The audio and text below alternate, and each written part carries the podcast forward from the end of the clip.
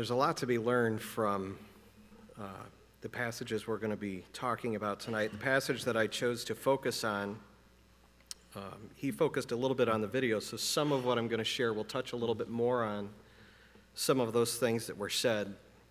Um, but as we begin tonight, let's just bow for a word of prayer. Lord, we thank you so much for giving to us your word that we might know specifically what it is you have for us. Thank you for giving us the tools that we need to live a life that is godly, to be a church that is vibrant and full of life and effective for you. And Lord, I just pray that you would touch each of us tonight as we focus on your word, that we would know better after tonight how to continue the worship that has taken place here for so many years. And we'll thank you for what you're going to do. In Jesus' name, amen. Well, I thought we'd start a little bit with some review um, based on uh, the speakers that have been up. Um, Pastor Chad talked about uh, in session one what is worship. He was saying that worship uh, it is to give worth or value to something, and that we can worship with our time, with our resources, and our lives and how all of our worship should be directed toward God because He alone is worthy. I think sometimes in the busyness of life, we kind of forget the fact that there is an Almighty God that we are here for. And that in the day to day life, we can forget that the only purpose we truly have as human beings, really, is to give God the glory that He is due much less to gather together in a context like this to worship Him. John Leaf in session two talked about the foundation of worship, saying that the gospel is the foundation of worship. It allows us to believe in and understand who we are to worship. The gospel actually changes us and empowers us to be able to worship God. And I think in some respects, we may not even take into account the fact that without the gospel, we would have no purpose for even gathering in this room at all. Uh, we've been going through a book, um, Compelling Community, and talking about the supernatural nature of the relationships that we can have because of the gospel. How many of us would naturally gravitate toward one another in relationships outside of the fact that we have a God that we worship and serve, serve together, and that He alone is the sole tie for us as believers. John also said God doesn't owe us anything. We don't come to, to church on a regular basis to get something from God. Um, I don't know how many times in my years in ministry I've um, heard a statement, usually in a sort of less than positive way, about someone saying they never got anything out of the service. And there's a little bit of my personality, my sinful human nature, that wants to say to that person with a shaking finger, saying, That's your fault. God doesn't owe us anything. And when we stop and think about what it says in Isaiah 64, that all the righteousness that we can bring in God's eyes is as filthy rags. A truly transformed heart, therefore, will have a desire to worship and serve God. That we should naturally, because of the new relationship we have with our Lord and Savior, desire to be here and to worship our great God. Kent, a few weeks ago, shared uh, worship and God's Word, how the Word of God leads us to worship. He shared that the Israelites had gotten so engrossed in the man made rules that they had missed the point of God's Word entirely and its intent for us to worship Him. And that we see very clearly in the Israelites' practice that they had gotten so accustomed to following the do's and don'ts that the what for was completely lost. Well, tonight we're going to look at the worship service itself. And we're going to start a little bit with perhaps uh, what uh, reasons people have for going to church. Now, this is going to be a list of things, some of them good, perhaps some of them not so good. what reasons do people have for going to church, good and bad? To worship God, to meet with other Christians, to enjoy singing, to take communion, to listen to Bible teaching, or because we always go to be with other people, to meet my friends, to escape from the pressures of life, to have an experience of peace and beauty in a, in a beautiful building. Or maybe because I will feel guilty if I don't go. And this one, I probably said this once or twice in my own life my parents make me. And to top it all off, why do we go to church? at least me personally, because I'm the pastor.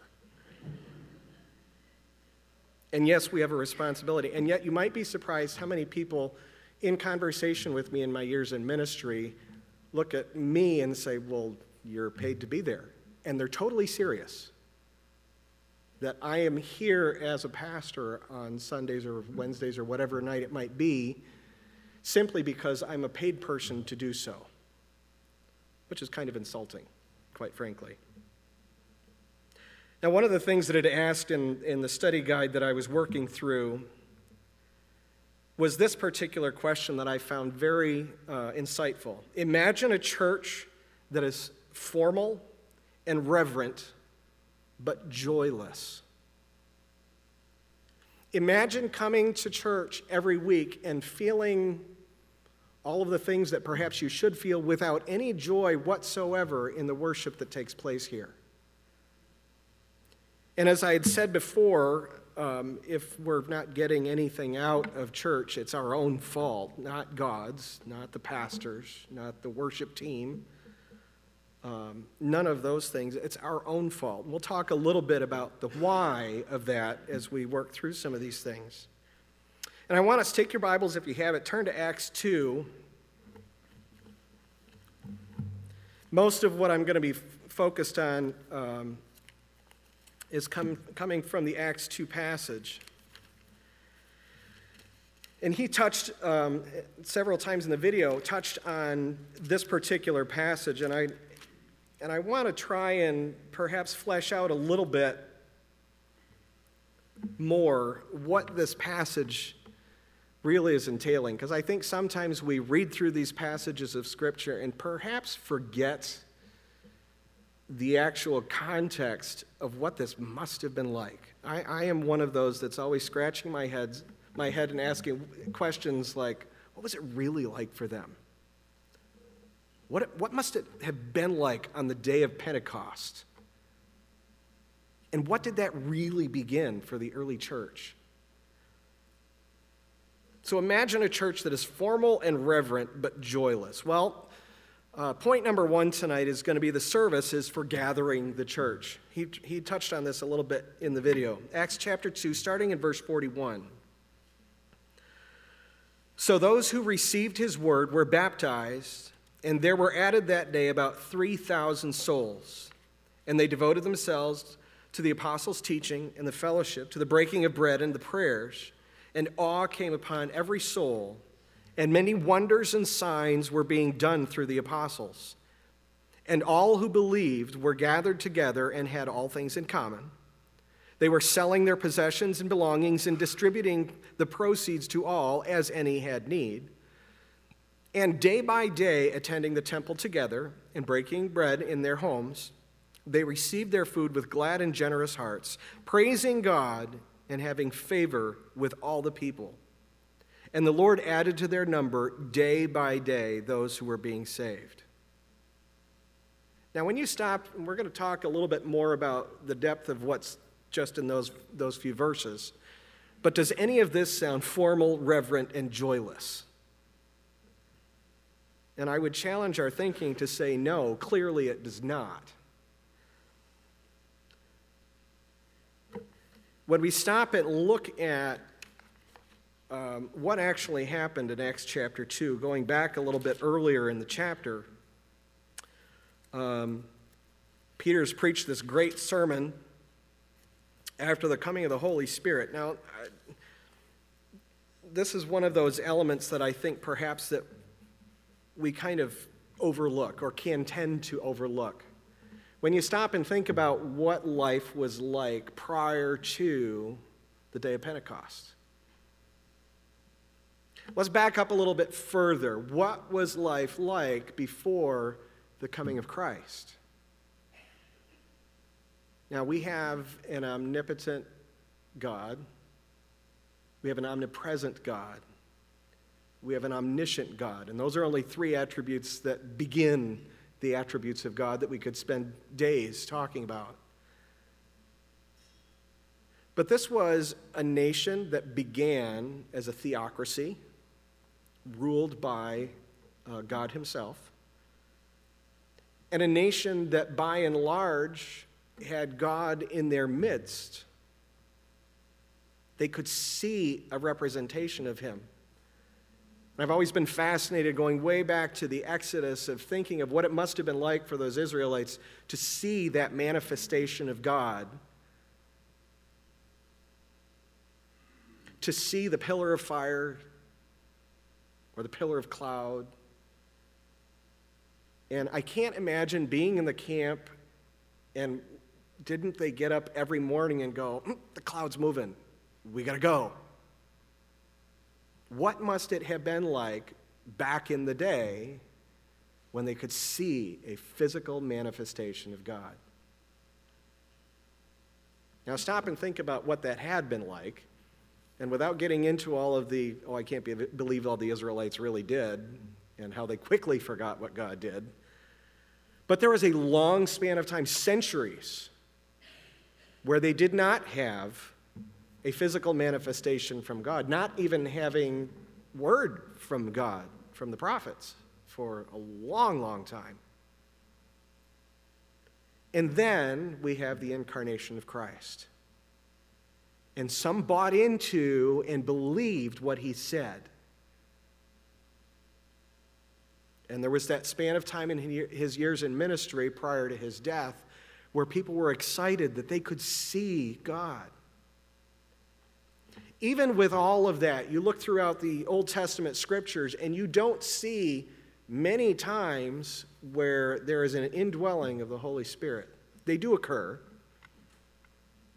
But over the general um, scriptures, you don't see that indwelling over, certainly over masses of people. You see it occasionally in individuals for specific purposes.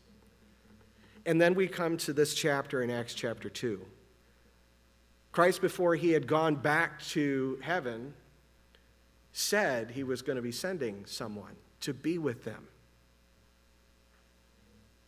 And they were waiting. I can't imagine what that was like either. Not even realizing or knowing, okay, what's going to happen.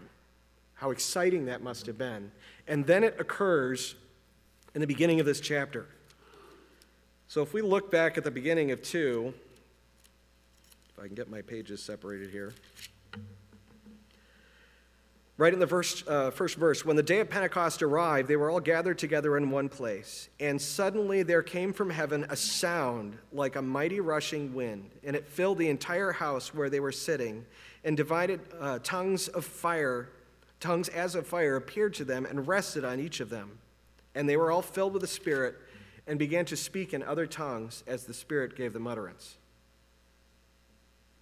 Now, no, I, I, I don't think Perhaps any of us in the room have experienced that.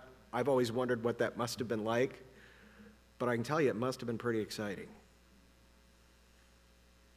It must have been pretty exciting for those that had committed themselves to Christ, believing the gospel, the basis for our worship, to see in full form yet another promise that Christ had made come to pass. They saw it happen. That's the beginning of the church as we know it. Now, we all, these uh, millennia later, have that same indwelling of the Holy Spirit.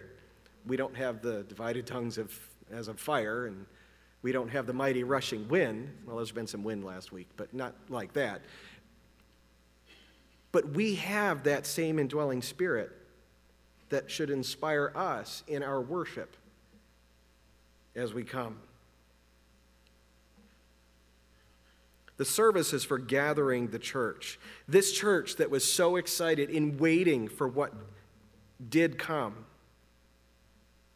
And you can see, as he mentioned some of these things in the video, looking at the things that um, they actually were partaking in. Those who received his word were baptized. That's thing number one. So clearly, somebody was proclaiming the gospel. Um, they were proclaiming the gospel because people were coming to Christ. People were believing the gospel. And those that were accepting God's word and accepting Christ were being baptized. They were studying God's word. They were sharing in their possessions. They were giving to common needs. They talk about them selling of their goods and sharing as needs were being proclaimed they were daily in fellowship. They were gathering at the temple on a regular basis, not just at the end of the week, but daily. And they were gathering to praise God.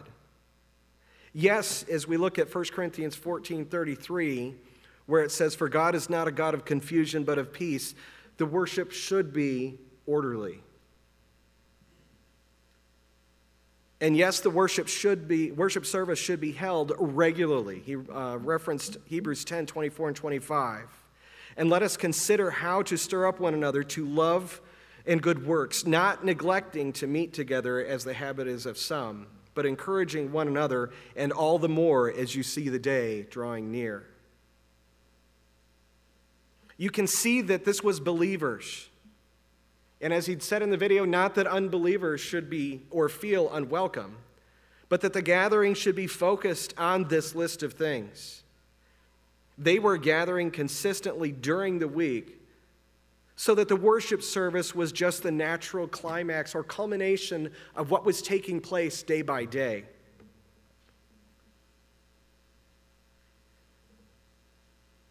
I don't know how many of you have had an opportunity for what I would call a cross cultural worship experience. Uh, I had shared, I think the weekend we candidated, about uh, the opportunity Amy and I had had to um, take a team to South Africa. And we got to see a completely different culture in how they worship. Um, and it was very unique. Now, the churches that look very much like most of us who are sitting in the room, where the skin tones were light and everyone looked pretty much like we did, felt very much like our worship service here. The churches that we went to where the skin tone was very different and the language was very, very different, com- felt completely different. They sang different songs, um, they danced. Um, and yet we were able to see the joy of the Lord in the manner in which they worshiped. Because they were partaking as well in some of these things that bind us all together as one body of believers in the universal church. Just on a side note, I found it fascinating. And we got to attend worship service in, in two black South African churches while we were there uh, the couple of weeks that we were uh, there in South Africa.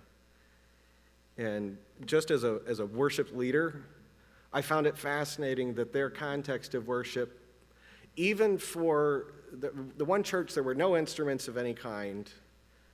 Um, the other one did have some instrumentation and they had some electronics, so they had some microphones and that sort of thing. But in both contexts, and for you musicians that have ever participated as part of an ensemble, if you will, um, there was no music. There really wasn't even a list of songs for which they sang. There clearly wasn't PowerPoint or anything of that nature so that everybody was on the same set of lyrics. But somebody out in the audience would just begin to sing, and everyone would join in. And they joined in together as one body of believers. And I got to tell you, there were some songs that they sang. I have no idea what they were singing but you could tell there was joy. And you could tell that they were excited about being able to worship their God together as a body of believers. And this is a culture that, by and large, is very steeped in Spiritism. And they would tell you, oh, yes, they believe in Jesus, but that's only one of the many gods that they would worship. For those that truly believe in the one God, their worship was, was spectacular to be part of. But that culture was very, very different. And I touch on that for, for one reason and one reason only. I, I remember and I think John touched a little bit on this as well. Years ago, I had been to, uh, with our state fellowship, a conference where they had brought in a musician, well known musician, music writer, and he was speaking on music, a very, tends to be a very controversial issue in churches, particularly in our construct, and in our context. And one of the things that he had said that's really stuck with me for, um, it's got to have been 15 years ago now. He said, Isn't it interesting that God gave to us his songbook, referencing the Psalms, but he didn't give us the music? Full well knowing that the list of things that we read here, where we're proclaiming the gospel, baptizing those that come to Christ, studying, sharing together, giving to common needs, and so forth. That is the portions of things that we should do regularly as part of our worship service observing the ordinances, breaking of bread, prayer, praising God in an orderly fashion. But the styles are going to be different, cultures are going to be different, and I think in God's wisdom, He knew of those differences and that people would take the truths of what he did give us as to what we as believers should be partaking in. And it becomes our own culture. I know that despite the fact that I have been involved in a number of different churches, each of them has had its own different flavor. We each worship the same God. In many of those churches, we'd sing some of the same songs. Uh, Amy and I have learned a lot of new songs since we came here. Um, and that's good. It's a good challenge for me. But it's different than, in some ways, than what I've been accustomed to.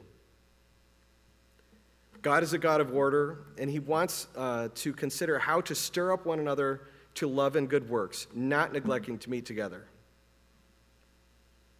Number two, our second point tonight the service is for worshiping the Lord. As Pastor Chad had shared it it is to give worth or value to God.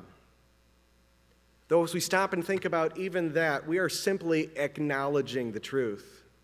We don't really give God anything. He is worthy, whether we give him that acknowledgement or not. It says in Psalm 96, verse 7 Ascribe to the Lord, O families of the peoples. Ascribe to the Lord glory and strength. And then in Psalm 95, verse 6, it says, Oh, come, let us worship and bow down. Let us kneel before the Lord, our Maker.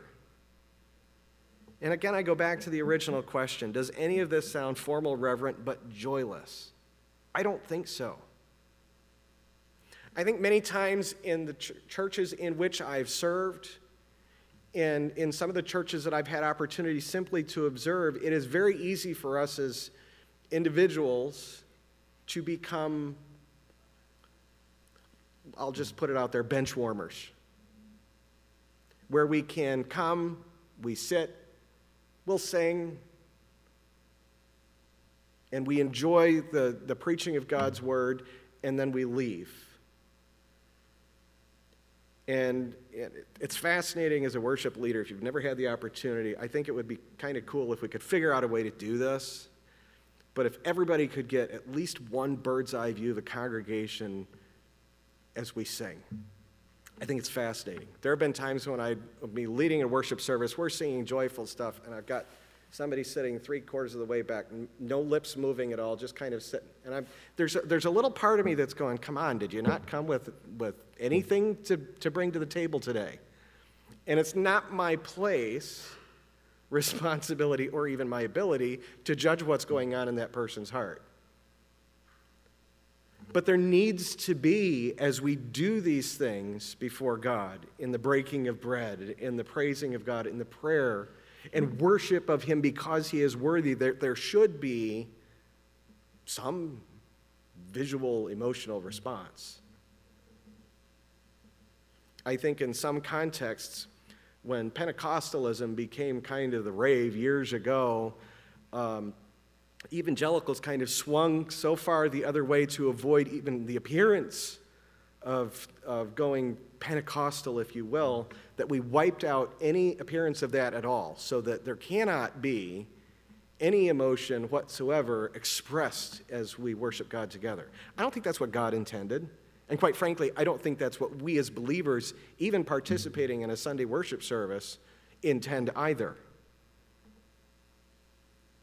I did a, a message a couple of times at my church in, in New York talking about all of these things, specifically Old Testament for the most part, but referencing some of the, the things that even in the New Testament talks about in the context of worship, where we are to sing, shout, clap, dance.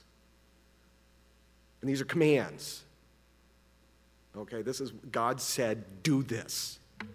And I get to the end of my message and say, okay, these are, you know, if I had to dance, I'd be in trouble. I have, I have very Baptist feet. That just doesn't. And I'm not proposing that we start a dance troupe, don't get me wrong.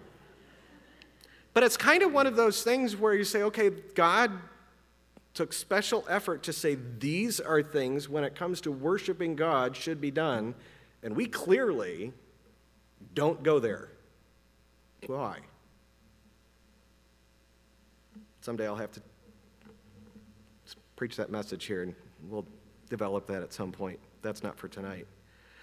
No, it shouldn't be joyless. Let's move on to the third point. The service is for remembering the gospel. The service is for remembering the gospel. The gospel gathers people in by conversion. Believers respond by devoting themselves to the teaching that won them to Christ. This devotion to the gospel draws more people in. If you go back to that passage that we began with in Acts, it kind of starts with the baptism portion. But it assumes some facts not in evidence, so to speak, that people were coming to Christ to begin with. Well, and it says that earlier in the chapter to some degree that we had touched on a little bit, but the gospel was being proclaimed. That is our first and foremost task as a church. And I don't mean just here. It's not solely the pastor's responsibility to preach the gospel. We were talking about that even in our Sunday school class this morning. We each have a responsibility in daily living to be giving an example of Christ's love to everyone that we come in contact with, believer or otherwise. One of the things that said in a guidebook that I thought I'd just read outright to you was this. In the Old Testament, an elaborate system was set up to enable sinful people to get right with a holy God. The people could not approach God directly. They needed a priest to help them relate to God. The priest would make a sacrifice on behalf of people's sins and sprinkle the blood on the altar. The blood would turn away God's wrath against the sinner. Once a year, on the Day of Atonement, after an elaborate sacrifice, the high priest was allowed to go through the curtain in the temple to meet with God. For the thinking Israelite, this raised problems. How could an animal atone for the sins of a human? That was what God had set up. Now, we as believers, post Christ's death and resurrection, understand that the sacrifice has been made, the atonement has been given, and we no longer need to do those things.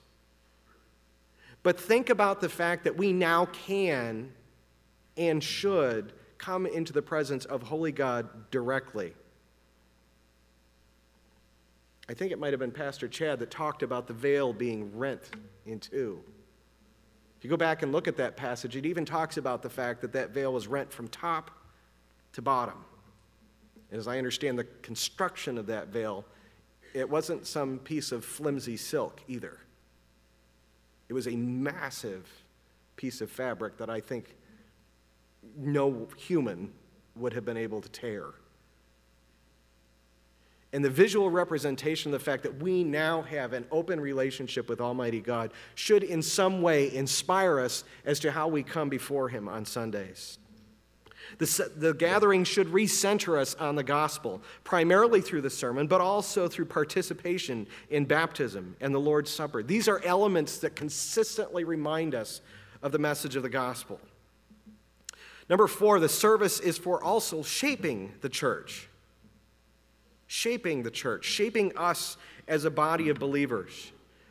Colossians chapter 3, starting in verse 15, it says, And let the peace of Christ rule in your hearts to which indeed you were called in one body, and be thankful. Let the word of Christ dwell in you richly, teaching and admonishing one another in all wisdom, singing psalms and hymns and spiritual songs with thankfulness in your hearts to God. And whatever you do in word or deed, do everything in the name of the Lord Jesus, giving thanks to God the Father through him. These are things we are to do. How that manifests itself is going to be different in any church congregation. But these are the things that we are to do in a church service. This happens as we study and become more like Christ as individuals. That's the day to day things that we talked about from the, from the Acts passage. They were gathering together in the temple on a regular basis, not just on the weekends. This also happens as well when we study together and become more like Christ as a body of believers, a local church body so that we are shaped as a local church body to be more like Him. And lastly, I want to talk about this. My time's about gone anyway.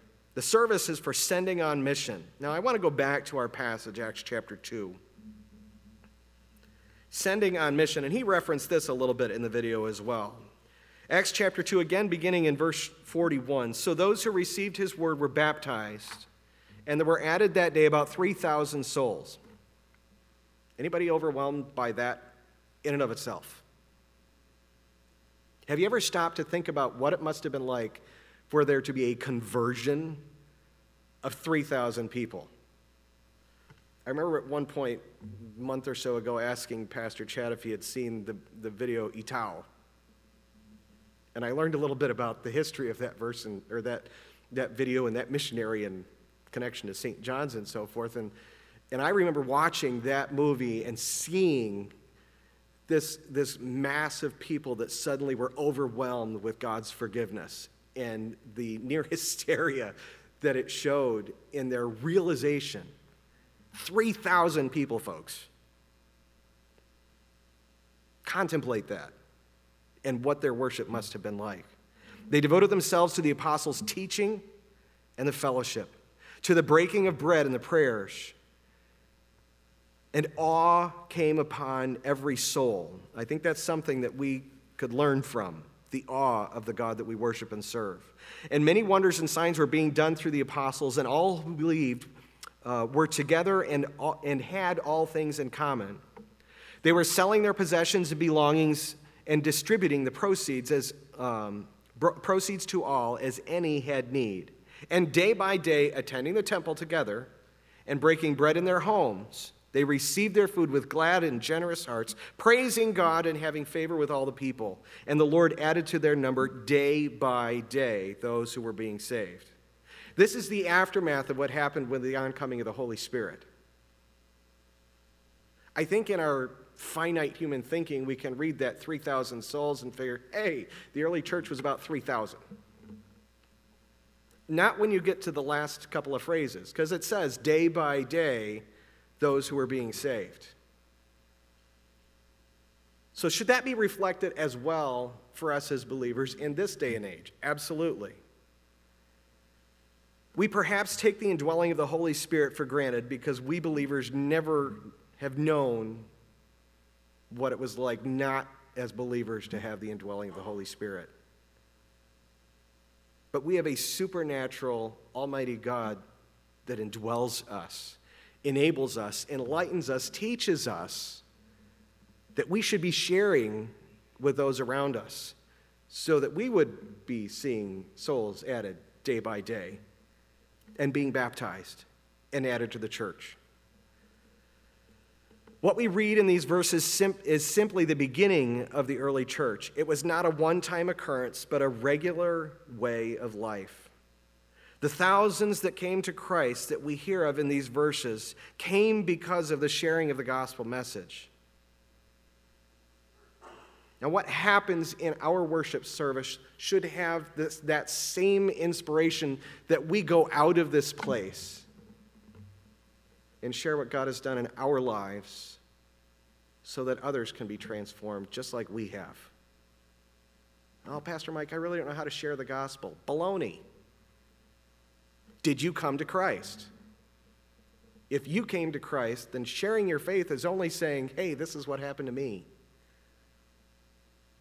If somebody's got a question you can't answer, guess what? That's okay. Because if you think I have all the answers, I have news for you. But you know what? We're also a body of believers that can pray for and help one another. And there may be somebody else in the building that does have an answer if you don't, if you don't have one.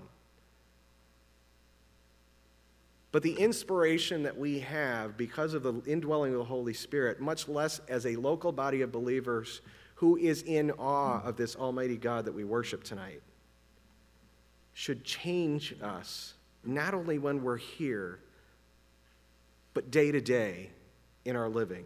How we live day to day should be overcome by those things. it can be inferred in this passage of Scripture that what we read in Acts chapter 2 should be us, should be our church. Okay, we're going to have a hard time getting 3,000 people in here. But we should be excited about the possibility that that could happen. Okay, if we can't fit them all in here, we'll have to build another church someplace. I think God would be okay with that. But we need to be just as inspired as those early church believers because we have been just as saved by the grace of God as they have. Let's have a word of prayer. Lord, thank you so much for giving to us your word that we might know exactly how to live our lives before you. May, as we have talked about tonight, may we come away with such an awe of who you are, just who you are, much less what you have done for us, that we are just inspired to worship and serve you in a way that we've never done before. May we, in a day to day living way, share the gospel every opportunity we have, that you might be honored and glorified that when we gather together as a body of believers, our hearts just soar because we are so excited to see what you're doing in and amongst us. We thank you for what you have done in us and for what you are going to do in and through us as a body of believers in St. John's. In Jesus' name, amen. Would you rise to your feet as we close tonight? We're going to be singing a hymn that you know to a tune that you know, but it's not the tune that you think it is. Let's sing that together tonight.